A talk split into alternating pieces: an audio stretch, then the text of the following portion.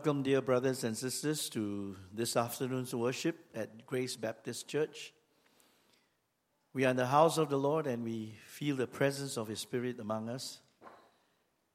And uh, the call to worship emphasizes on the loving God who keeps count of our tossing and treasures our tears, who is for us and emboldens us to say that because of Him, we will not fear. Let me read Psalm 56, 1 to 4 and 8 to 11. And as I read it, try and personalize it in your heart and follow along with the words. O God, have mercy on me, for people are hounding me. My foes attack me all day long. I'm constantly hounded by those who slander me, and many are boldly attacking me. But when I'm afraid, I put my trust in you. I praise God for what He has promised. I trust God, so why should I be afraid? What can mere mortals do to me? You keep track of all my sorrows. You have collected all my tears in your bottle. You have recorded each one in your book. My enemies will retreat when I call to you for help. This I know God is on my side. I praise God for what He has promised. Yes, I praise the Lord for what He has promised. I trust in God, so why should I be afraid? And can mere mortals do to me? Let's rise as we go to the Lord in prayer.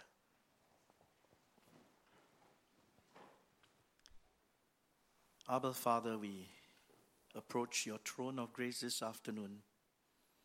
Lord, we acknowledge that we are sinners, but we are truthfully grateful, Lord, that we are saved by grace. We thank you for your mercy and love and for the work of our Lord and Savior in your plan of salvation, without which, Lord, we will be condemned. And dear Lord, as we later partake of the elements of the supper that was instituted by our Lord and Savior Jesus Christ. Maybe we re- recall afresh, Lord, of the pain you have to go through, the shame and suffering, so that, Lord, we will be truly grateful and also joyful that all this was done by our Lord and Savior to reconcile us back to you, O Father, Almighty and our Maker.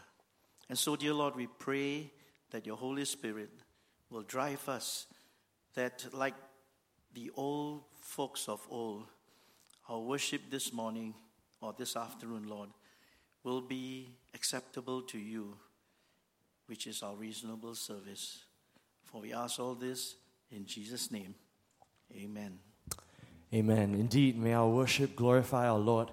Let us take some time to welcome one another, the person on your left and your right, into worship this first Sunday of May.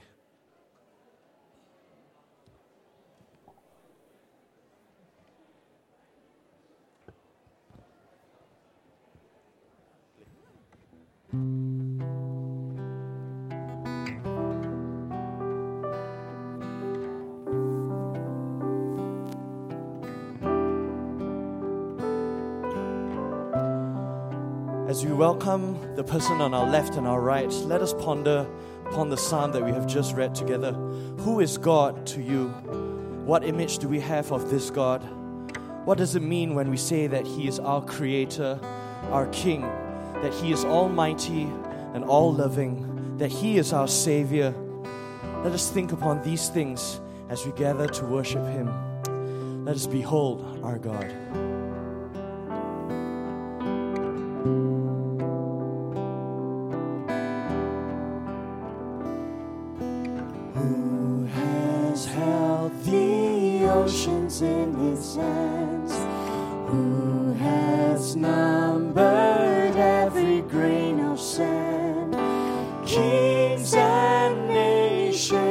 Seated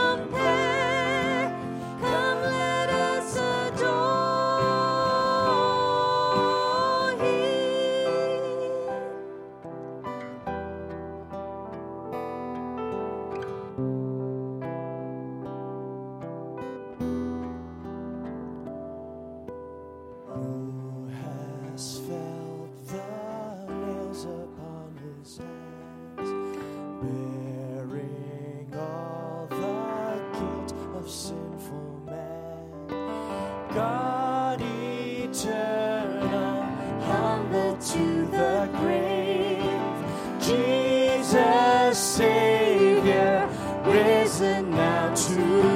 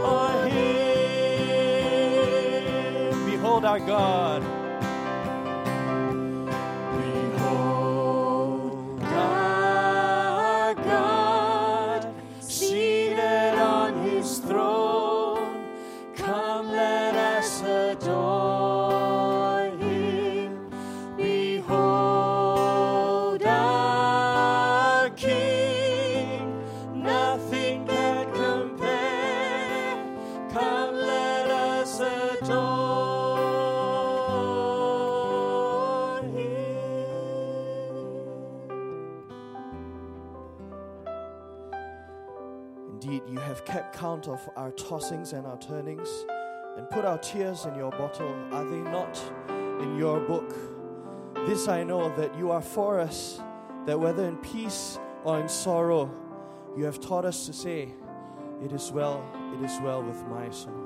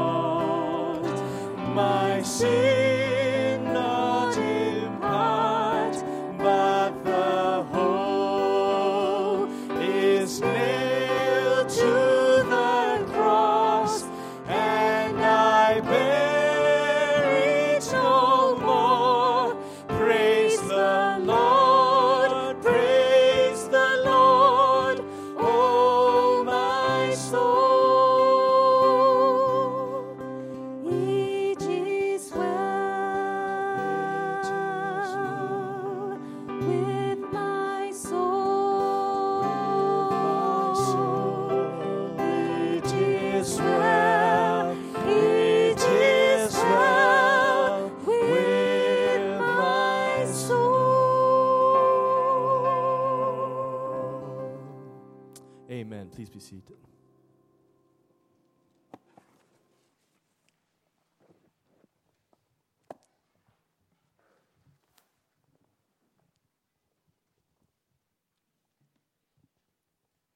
This is the first Sunday of the month, and it's our practice that we uh, go ahead and have the Lord's Supper. And the Lord's Supper is a very significant uh, part of the church and the life of the church because it helps us to remember what Jesus Christ did on the cross for us. Oftentimes, when we go through the Lord's Supper, people will concentrate on the elements, they'll concentrate on uh, the method and what all transpired. But the Bible also is quite clear as to what is the behind the Lord's Supper. What is it that drove God to have his son Jesus Christ die on the cross? And so I'd like to take you this morning through just four simple words, passages that will help explain better the mind of God when he sent his son to die on the cross. The first one is 1 Timothy chapter 2 verses 3 and 4. And in this verse it says, "This is good and acceptable in the sight of God our Savior, who desires all men to be saved and to come to the knowledge of the truth." And so in the heart of God, in his heart is this passion, this intense desire that all would be saved from the wrath of God and be saved from the penalty of sin. And so this is what drives the gods uh, to go to the extent that he did. Also, 2 Peter chapter 3 verse 9 says this: "The Lord is not slow about his promises, as some count slowness, but is patient toward you, not wishing for any to perish, but for all to come to repentance."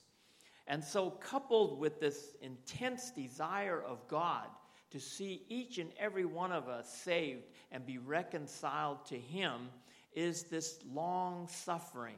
He's willing to wait each and every one of us out until we make up our minds, until we ask Him and want Him to be our Savior.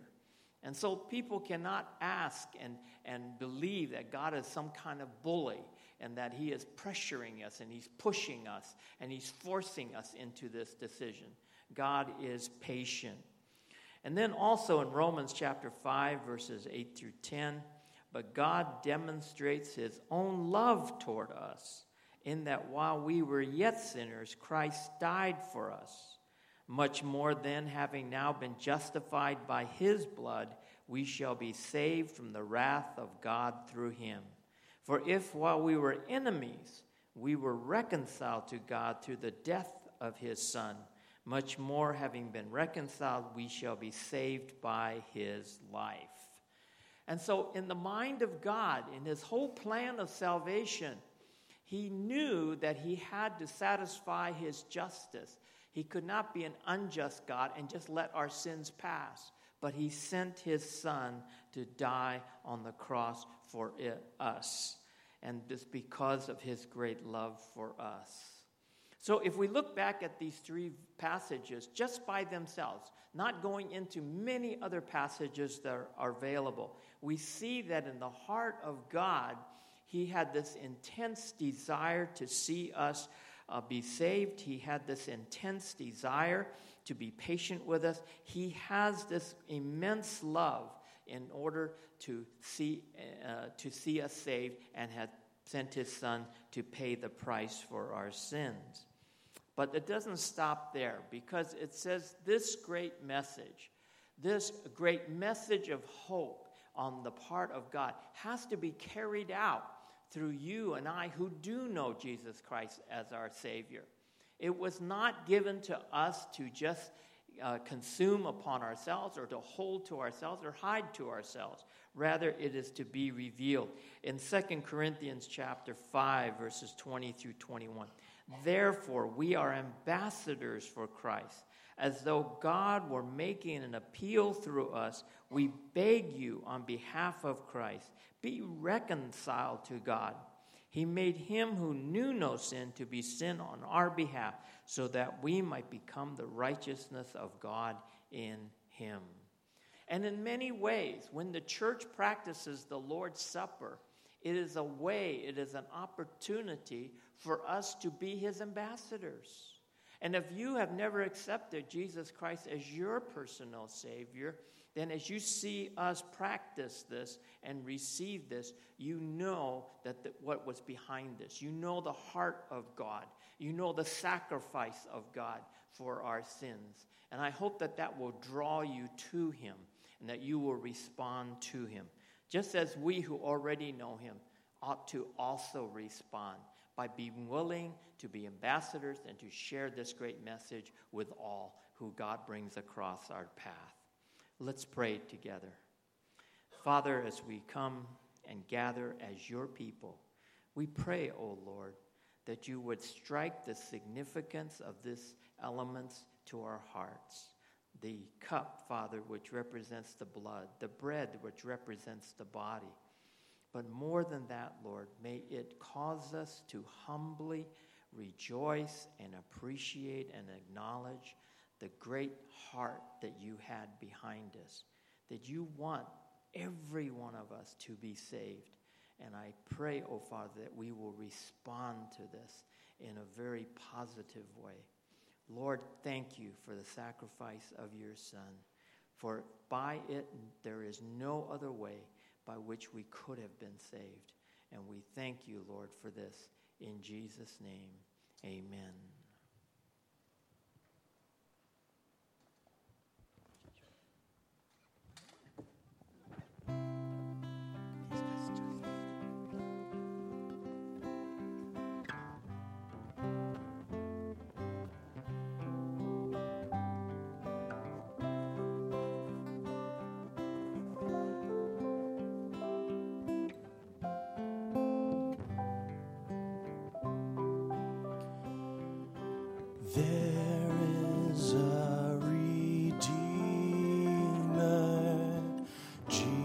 Jesus, God's own Son, precious Lamb of God, Messiah, Holy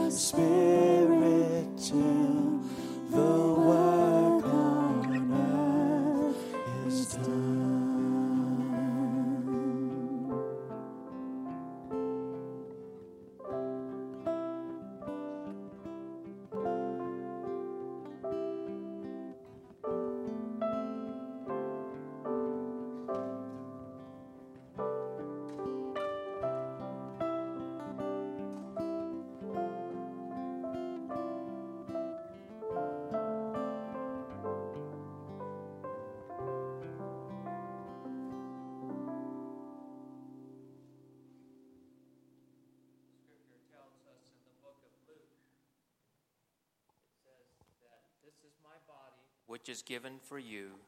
Do this in remembrance of me.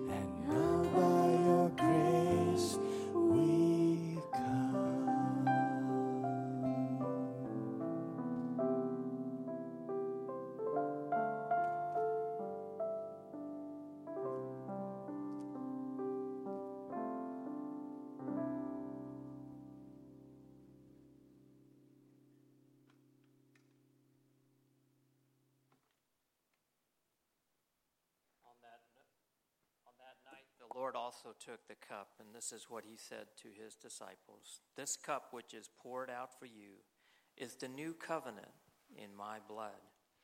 The Bible also tells us that without the shedding of blood, there is no remission of sins. Please drink ye all of it.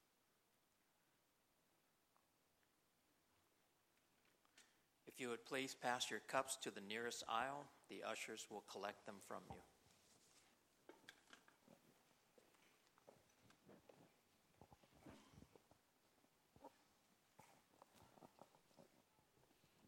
Well, we'd like to welcome everyone again to the house of the Lord.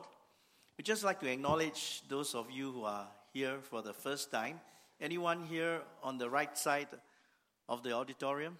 Any here, anyone here for the first time? No? How about on the left side of the auditorium, on my right? Anybody here for the first time? Well, it means that we are all the regular family of our Lord worshiping here. So we are not strangers, and therefore we will be very delighted to worship the Lord with one another here today. Let me just draw our attention to some key announcements. We got so many of them. I urge you to bring back the announcement slip, pray about it, and support it when you can. Firstly, this afternoon we will have our DS classes. Uh, upstairs here on the second floor sanctuary, we'll continue with Deuteronomy. And on the first floor library, the essentials of discipleship. For the children, your lesson today will be for the second year primary two. We are to love God only. Acts 4:32 and 5:11. And for the primary trees, God's law is given to Israel. And parents and grandparents help to try and get them to really understand the truth from the Bible. The next announcement is about the newlywed couple gathering on the Saturday, 7th of May, 10 a.m. to 12 p.m.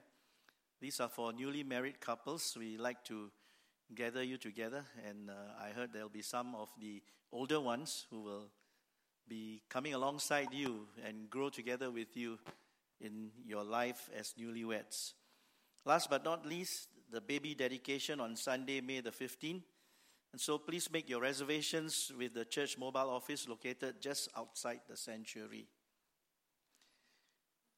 The children are dismissed for their junior church. And our ushers will come and wait on us for our tithes and offering. The red bag is for the general offering, and the green bag for rebuilding fund. Uh, while we are doing that, um, Brother Chong Tian, Elder Chong Tian will come and make an announcement.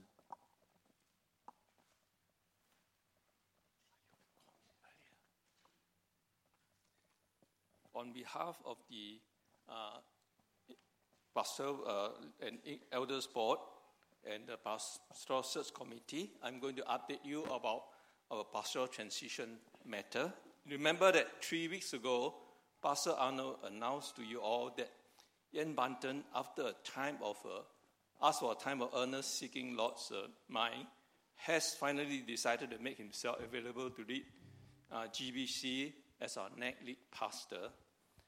Now, the leadership, and uh, together with the pastoral search committee, really believe firmly that God is directing Ian Bunton to Grace Baptist Church. And if I borrow Pastor Arnold's word, Ian Bunton is a unique gift of God to Grace Baptist Church at this time. We see that God's hand is in guiding the whole process, and we marvel at His timing. Now, I'm going to update you about some of the processes that are coming ahead of us. Following careful deliberation, the ECL recommend that a formal English congregational meeting be held on 22nd of May to approve and vote on Ian Bunton as the next lead pastor for GBC.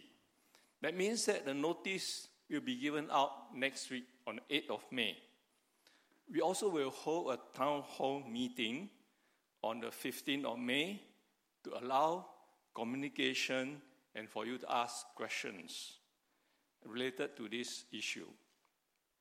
Ian will not be present here, but we will present the background leading to this transition and any message that may be from him. Now, how do we prepare ourselves for this meeting? This is very important. Pray, pray, and pray. Such matter is of great importance to the whole church. So we urge everyone to be earnest prayer before the Lord. Please clarify any uh, queries or doubts you have uh, with ECL, with transition team. Now we are available ourselves for you to come to us and clarify your thoughts. And vote, therefore, vote with clear understanding and having prayed and sought the mind of the Lord.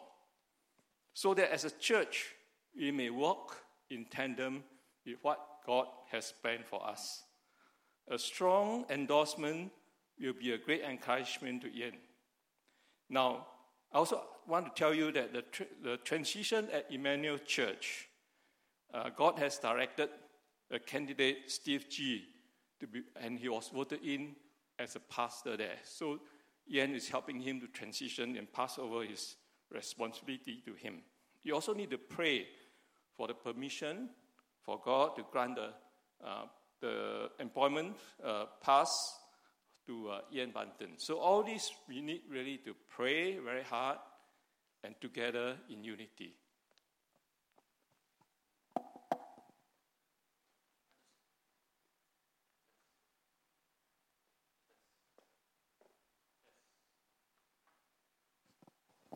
Test, yes. Uh, let us rise for the doxology.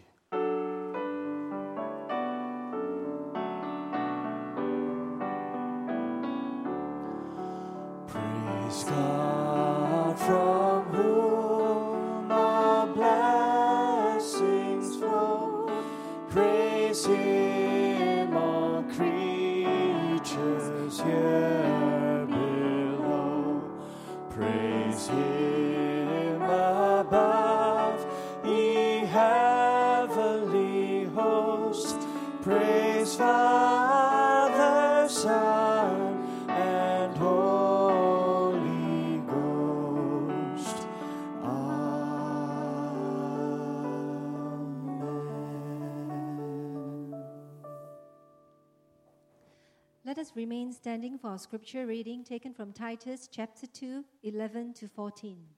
Let's read together.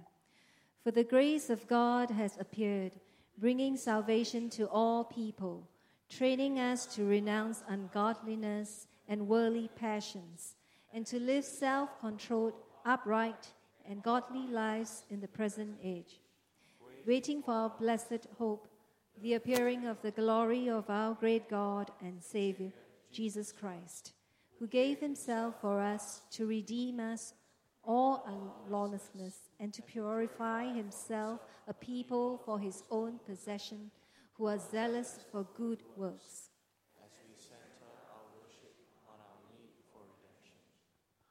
From our self righteousness, from from our pride and our greed, and from our sinful nature. Let us find. Let us attune ourselves to our Master and Maker. With humble hearts, let's sing our next song. Before you, I kneel.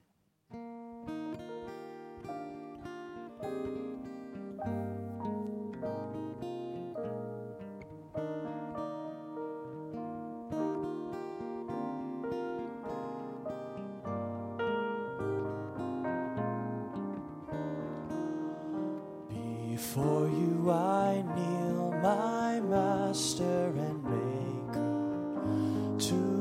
offer the work of my hands. For this is the day you've given your servant. I will rejoice and be glad. For the strength I have to live and breathe. For each skill your grace has given me. For the needs and opportunities that will glorify your great name.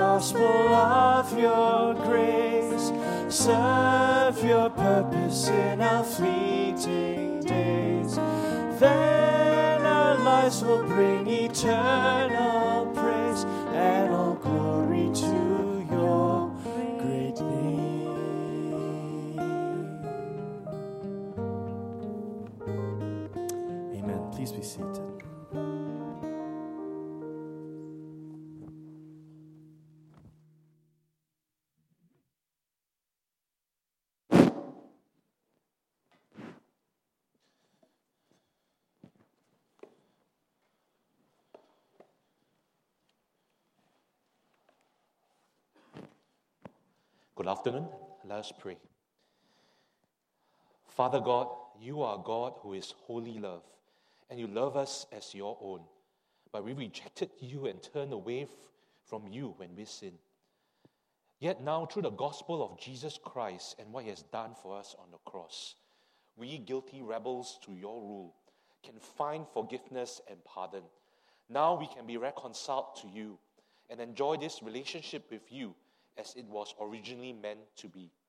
I pray that as we look at your Bible this afternoon, I pray in the words of an old saint that your Holy Spirit be our teacher and guide, that your word be our rule and authority, and that your glory be our main concern. Help all of us glimpse Jesus Christ as revealed in your word. And then, Lord, enable us to live a life shaped by the cross of Christ. Grant that this preaching of your word magnify Jesus Christ. We pray this for our good and for the praise of your name. In Jesus' name, amen. He knew he had done something wrong. It felt almost like he had a 100 kg weight on his chest. The feeling of guilt weighed heavily on him. He shouldn't have given in to the pressure of his boss at work and forged the numbers on his report. The pressure for him and his team to succeed in this project was high. Failure could mean people getting retrenched in this poor economy. All this led him to justify lying about the figures just to get this project. He knew whatever ways he tried to justify it, he had compromised ethically, and the guilt was weighing on him. She felt she had done something bad. The voice of her conscience was speaking to her, convicting her of her guilt. She had gossiped about and slandered another person in church. She felt that this person did not support her and her plans, and she was upset. And as a result, there is now talk going around about that person, and this talk has little basis. This has affected the person and his reputation. She knew whatever ways he tried to justify it, she had done something morally wrong, and the guilt, her guilt, was screaming at her. We have all known or felt guilt. Since Adam and the woman sinned against God and followed their self centered desires in Genesis 3, in the event known as the fall, all human beings continue to sin and as a result have felt guilt. Some psychologists and sociologists tell us that guilt comes when we fail to act according to some socially constructed standards. Scripture, however, tells us that we sin when we act against God's good standard and transgress against Him. We commit offenses against God in our thoughts, in our words, and our deeds. In short, we sin. And as a result of sin, we know and feel guilt. Being guilty is the result and is the feeling of having committed something wrong and, or having failed in an obligation. This sin guilt, this conviction of guilt, is because of sin, and it has plagued human beings since the event of the fall. And we have tried various means to escape this, haven't we? We try to escape it, we try to medicate it, we try to numb it, we try to deny it, or we try to justify ourselves, all in order to avoid this feeling of being guilty. Have you ever felt guilty? Have you felt the weight of guilt on you? Have you felt your conscience speaking to you and convicting you of your guilt? I'm sure you have, and you are not alone. This is also the experience of the psalmist in Psalm 130, Psalm 130. We see the psalmist struggling in the depths of his guilt. And what does he do? What means does the psalmist employ to deal with his guilt? Turn to Psalm 130 and follow along as I read Psalm 130, verses 1 to 4. Psalm 130, a song of ascents. Out of the depths I cry to you, O Lord. O Lord, hear my voice. Let your ears be attentive to the voice of my pleas for mercy. If you, O Lord, should mark iniquities, O Lord, who could stand? But with you there is forgiveness, that you may be feared. I wait for the Lord. My soul waits, and in his word I hope. My soul waits for the Lord more than watchmen for the morning, more than watchmen for the morning. O Israel, hope in the Lord, for with the Lord there is steadfast love, and with him is plentiful redemption. And he who will redeem Israel from all his iniquities. We see here the psalmist urging the people of God, when faced with the depths of the guilt of their sin, to cry out to God who brings plentiful redemption. But in order for us to really appreciate this psalm, we need to know a little bit about the backdrop to Psalm 130. Psalm 130 is part of the Songs of Ascents, as seen in the superscript, you know, the part of the, your, your psalm which has the uh, just above Psalm uh, verse 1, okay, uh, Psalm 130 verse 1, the superscript of your psalm.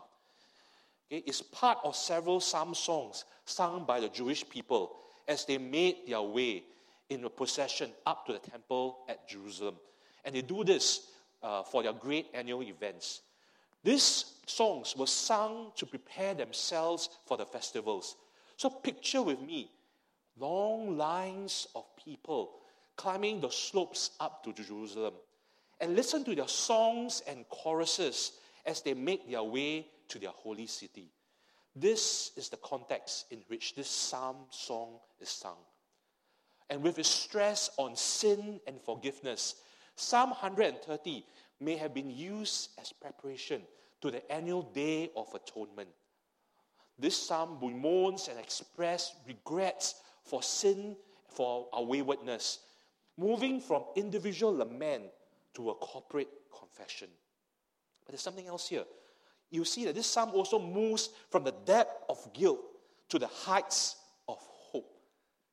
Parallel almost the procession, as the procession moves up from the plains up to the hill where Jerusalem is sited. Psalm 130 is a song by the Jewish people first and foremost, but it is a song in which modern day Christians are also urged to confess our sins, assured of our forgiveness by a God of steadfast love and plentiful redemption. So let us now turn to the psalm itself. Psalm 130 comprises of four couplets, four pairs of verses. And as we work our way through the psalm, we'll listen to two verses at a time. So Psalm 130, verses 1 to 2. Out of the depths I cry to you, O Lord. O Lord, hear my voice. Let your ears be attentive to the voice of my pleas for mercy. Can you hear the real emotion here? The psalmist cried out to Yahweh God and he pleads that God hear his voice. He asks that God be attentive. You know, when you're deeply passionate about something, you repeat the same thing a few times. And we see here the psalmist saying the same thing three times in different ways cry, hear, be attentive. This shows the deep passion and emotion the psalmist has. And what does he cry out to God for? What does he cry out to God for? The cry is for mercy. For the psalmist has plumbed and examined the depths of his soul, and he found sin deeply rooted in it. The weight of guilt is heavy on him. And what does he do? What does he do?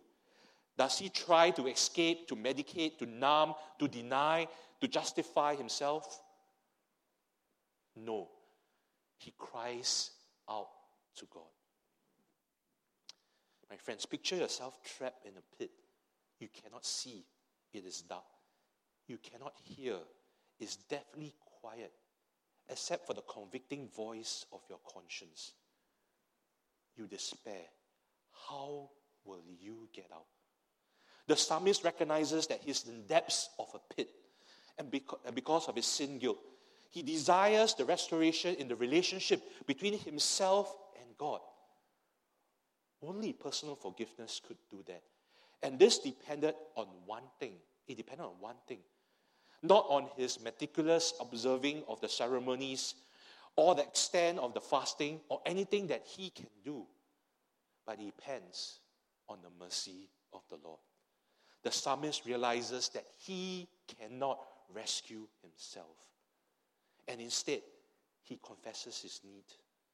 And this is why the psalmist begins by saying he's crying out of the depths. He wants God to look pitifully on him as one in a filthy pit, unable to get out on his own. He realizes that his rescue lies in the hands of a merciful God. He cries out to God for mercy and forgiveness.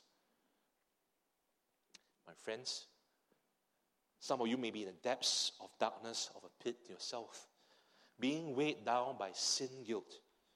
Will you stop trying to rescue yourself? Will you acknowledge and confess your sin and waywardness? Will you turn to God and ask and beg for God's mercy? Will you cry out to God? It is night. You are in the night. But the psalm song, thankfully, doesn't end on this note. It climbs and begins to soar. The psalmist continues in the next two verses, in verses 3 to 4. If you, O Lord, should mark iniquities, O Lord, who could stand? But with you there's forgiveness, that you may be feared. And in these verses, we almost begin to hear the steady climb towards assurance and hope. Although it's a psalmist who is speaking, he's clearly giving voice to the thoughts God has given to him. What are your first thoughts of God? What do you picture God as? Because the first step of the climb of the depths of the pit is to realize the wonder of the fact that God does not deal with sinners as we might expect Him to. In the case of believers, God does not keep a record of sin, for he has wiped the slate clean.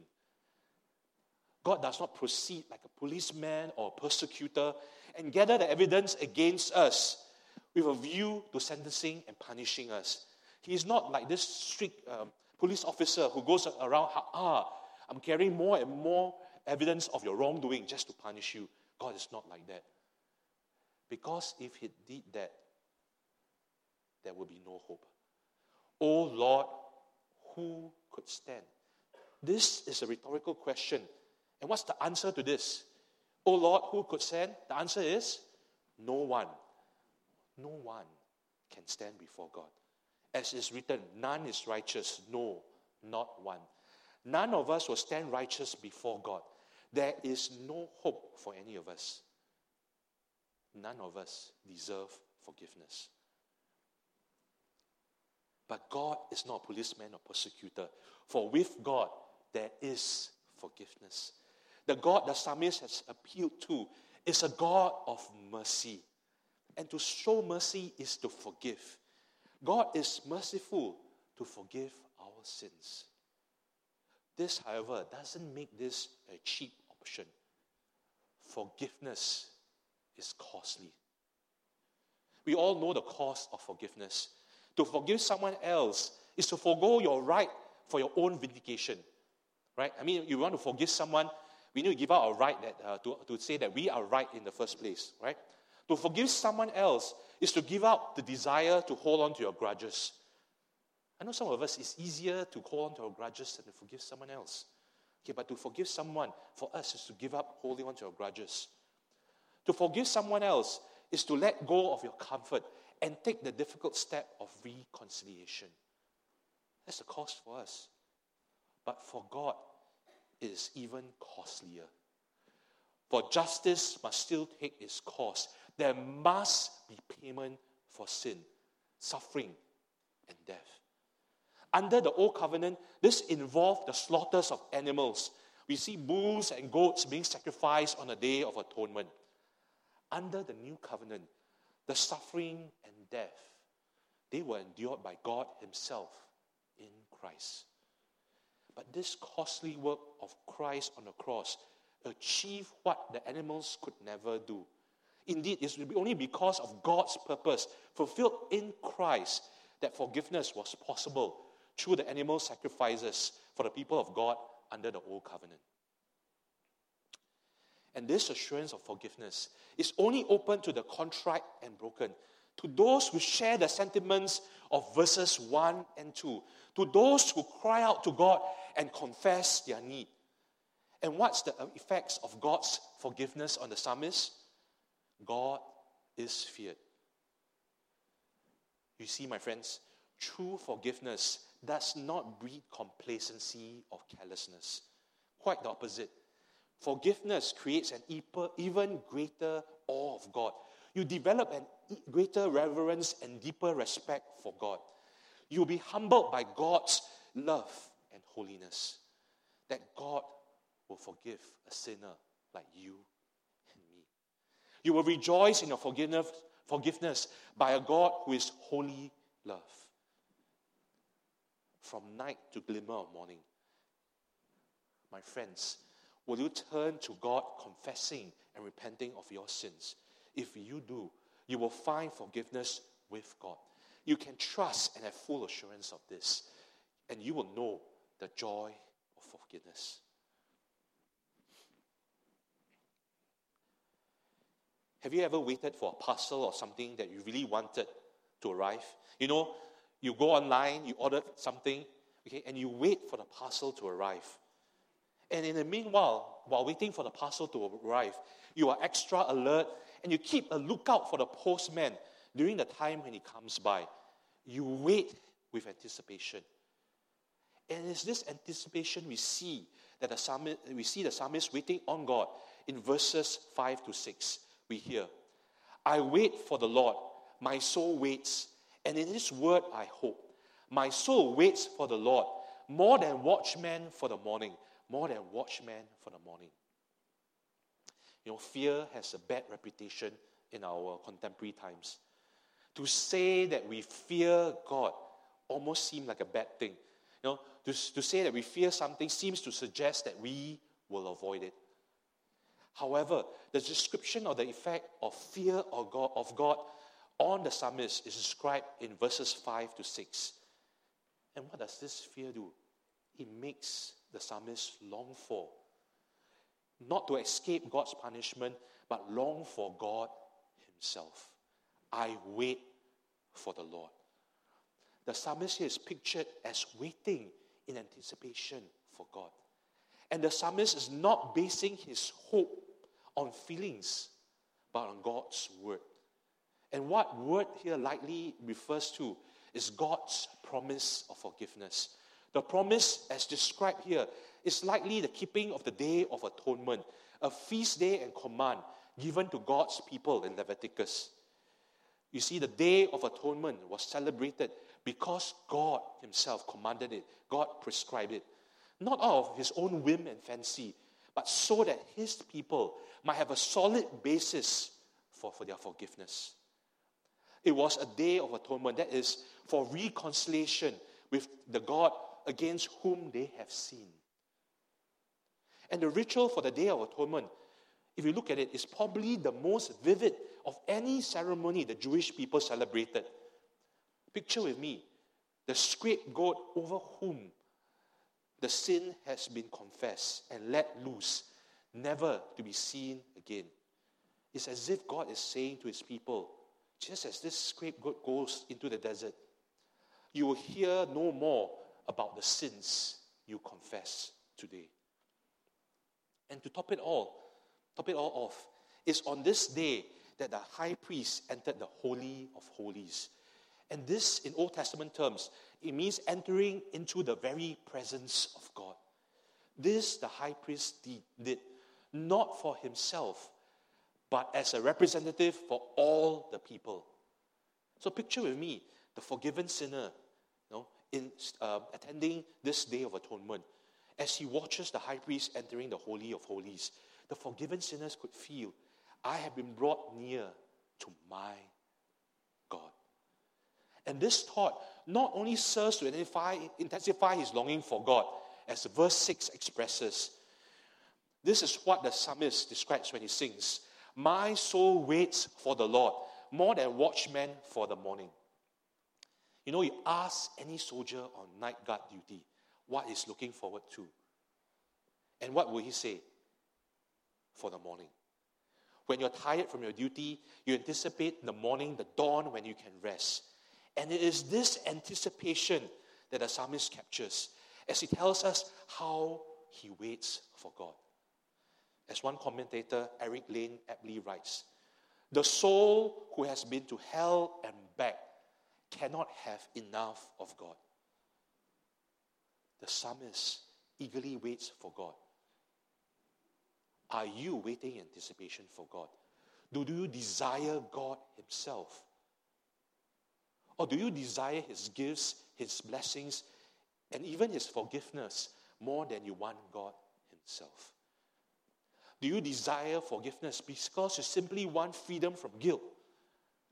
Or do you really desire one God Himself? Or as someone once put it, do you still desire heaven if God is not there? The psalmist desires God above all else and waits in anticipation. From night to glimmer of morning, you eagerly wait. finally, finally, the psalmist soars the heights of hope and joy. You can almost hear a crescendo in this psalm song as he concludes with verses 7 to 8. O Israel, hope in the Lord, for with the Lord there's steadfast love, and with him there's plentiful redemption. And he will redeem Israel from all his iniquities. The psalmist moves from verse 1 and 2 from individual lament and prayer to corporate encouragement in verses 7 to 8. Assurance of forgiveness is not the only fruit that we get from calling out to God. Those who experience the heights of God's forgiveness feel love for God and express it in love for others. The soul which has truly experienced forgiveness and reconciliation wants everyone to share it, and you will do your best to encourage others to know it.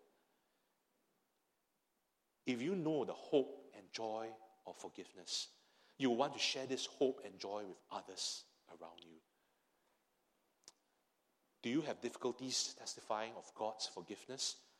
Are you indifferent to others? Could it be that your indifference is due to your shallow experience of God's love and forgiveness and consequent lack of joy? And we see the psalmist's clarity of, of his thoughts. We see the clarity of psalmist's thoughts on this matter. He is clear as to what God is like. God is a God of unfailing, steadfast love. His love, God's love for his people never ceases. We can almost hear the joy of the psalmist as he continues with this psalm song. He continues to sing that with our God of steadfast love, there is plentiful redemption. Plentiful redemption. I really love this. Not just redemption, not just the idea of sinners being brought back with a price, but plentiful redemption abundant, rich, lavish, generous, bountiful redemption. God's chief work, full redemption, is further explained and elaborated in verse 8. God Himself will redeem Israel from all his iniquities. Redemption is all of God's initiative and God's work. God will deliver Israel from the mess it had gotten itself into because of its waywardness and iniquities. God will deliver Israel from the depths that had overwhelmed the nation. God will forgive them their sins and inspire them to repent and turn back to Him wholeheartedly. All of Scripture points to Jesus Christ. And verse 8 also give hints at the gospel of Jesus Christ, which will bring that total forgiveness, opening the way into God's presence, not merely symbolically, but in full reality.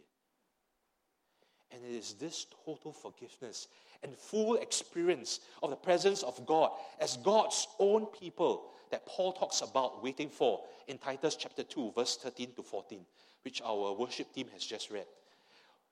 We are waiting for our blessed hope, the appearing of the glory of our great God and Savior Jesus Christ, who gave himself for us to redeem us from all lawlessness and to purify for himself a people for his own possession who are zealous for good works.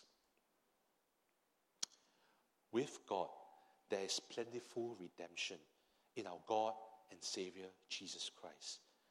And God will redeem us, His church, from all our iniquities and sins. From night to glimmer of morning, you eagerly wait. Hope is dawning. So what? What now? You Now, if we are honest with ourselves, the way many of us deal with guilt is we tend to flee from our guilt. We tend to medicate, medicate away our guilt. We tend to explain away the guilt of sin rather than come before God to confess, to cry out to God for mercy. But God has already provided plentiful redemption through His Son, Jesus Christ. The gospel has dawned. And in the light of this morning, we can have the assured hope that God will forgive and we can find release from our sin guilt. Therefore, Christians, you and I, we are urged, I urge you to confess our sins, being assured of our forgiveness by a God of steadfast love and plentiful redemption. So, what? What now? What does this mean for us? As individuals, we need to ask ourselves are there areas you need to come before God and confess your sin. Can you identify with the cry of the psalmist in verses 1 to 2? I can. Even as I was preparing in the past two weeks for this afternoon's message, God was convicting me of my guilt. Through His word and His word brought to me by others, God has shone light in areas where I have sinned and have done wrong. And I thank the church elders for this, for loving me enough to confront me on my sins. In the midst of my busyness, you know, when you're busy, it tends to have a numbing effect on you. God has been gracious in not letting me go. The Holy Spirit, He has been pursuing and convicting me of my sins. I've been wrestling with the guilt of my sins. And the temptation is to let loose my inner lawyer all of us have our inner lawyer, you know, to justify myself or to find ways to escape or to medicate, numb, and deny my sin guilt. But that's not the path to freedom from guilt, and that's not the path to joy. Rather, we know freedom from guilt, that it comes from crying out to God and confessing our sins. So, my brothers and sisters, do you have an area where God is convicting you of your sin? Come before God and confess your sin, fully assured of your forgiveness. And then for some of us, maybe it means taking the next step of asking forgiveness of others if you have sinned against them, taking the next step of making restitution. Secondly, as a church, are there areas where we need to come before God in brokenness and confess our sins and shortcomings? Grace Baptist Church, are there areas we need to bring before God, confessing our failures and lack? We talk about experiencing joy as a church. And when there are some people who ask me, what does it mean? Uh, are we as a church not joyful? What does it mean to experience joy as a church? And here, the psalmist in this psalm tells us of the joy of experiencing forgiveness and the deliverance from our waywardness. And I stand with you in this area. I mean, there are areas as a pastor I know I've failed in and I've offended God. But I do desire redemption and the joy that comes from God's forgiveness. So I want to look to God for forgiveness. So, my challenge to you are there areas where we as a church we need to confess before God? Perhaps, like the Corinthian church, is our sin of being divisive and looking out for our own interests or the interests of our own in group. Or perhaps we've been careless with our words. We have gossiped, slandered, discouraged others in our midst. Or perhaps we have let our love for God and love for others cool. We have treated God and others with indifference. Do we desire this salvation joy described by the psalmist? To be seen and experienced. Don't you want this joy to be abundantly visible and heard in our church? Then we need to come before God as a church to confess our sins. Pray then as a church that we will come before God with a broken spirit and contrite heart, daily coming before Him, repentance and faith. And pray that God will restore to us the joy of His salvation. And, brothers and sisters, we can come before God individually as an, and as a church in confession of our sins because we have this assurance and hope. Not a hope that our own efforts or sincerity of our repentance, but hope in a God of plentiful redemption who has forgiven us in Jesus Christ. We can hope because, as J.C. Ryle captures in these words, Jesus will not cast away his believing people because of shortcomings and infirmities. It is his glory to make much of their weak graces and to pardon their many faults. Our God is a God of plentiful redemption who has redeemed us in Jesus Christ. We can have this assurance and hope. From night to glimmer of morning, you eagerly wait. Hope is dawning. You hope like Martha, whose brother Lazarus had died. She was in the midst of despair until she heard the words, Your brother will rise again. She eagerly awaits, and her hopes dawns as Jesus cries out, Lazarus, come out. Like the disciples whose beloved master had been crucified, died, and buried. They were in the dark night of despair until they saw the risen Jesus Christ. Hope dawns as they hear Jesus say, See my hands and my feet. It is I myself. Touch me and see like the church who believe in Jesus Christ's first coming and now eagerly awaits his second coming. We may struggle right now as we wait, but there will be a time when our faith shall be sight. And at that time, there'll be no more pain, no more sorrow, and no more guilt, no more sin as we experience in full the joy of God's plentiful redemption for His church from night to glimmer of morning, you eagerly wait. Hope is dawning. It has dawned. Morning comes with Jesus Christ.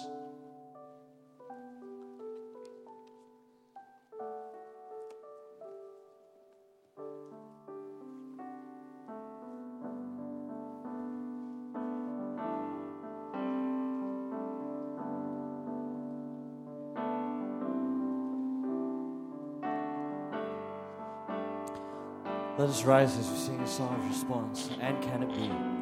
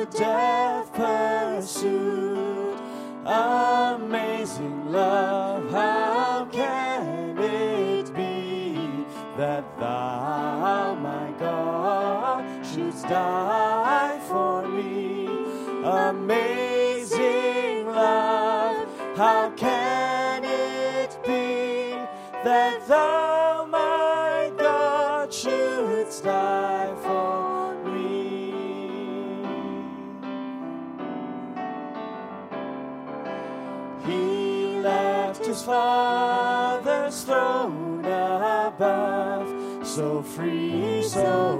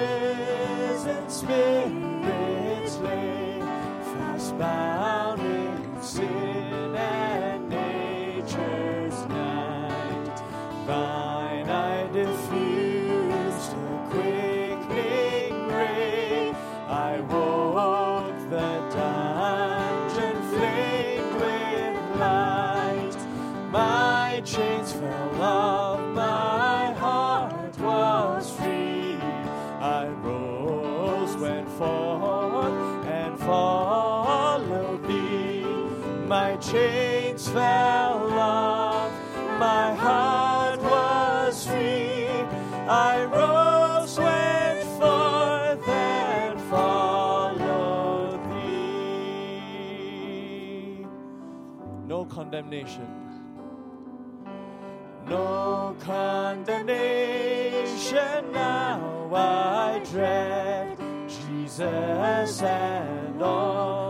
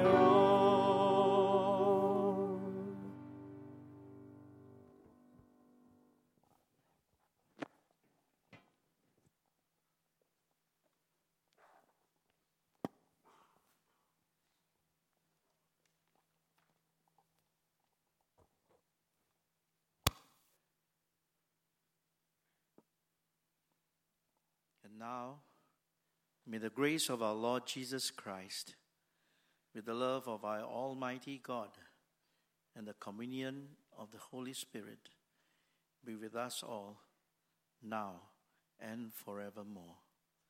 Amen. Please be seated.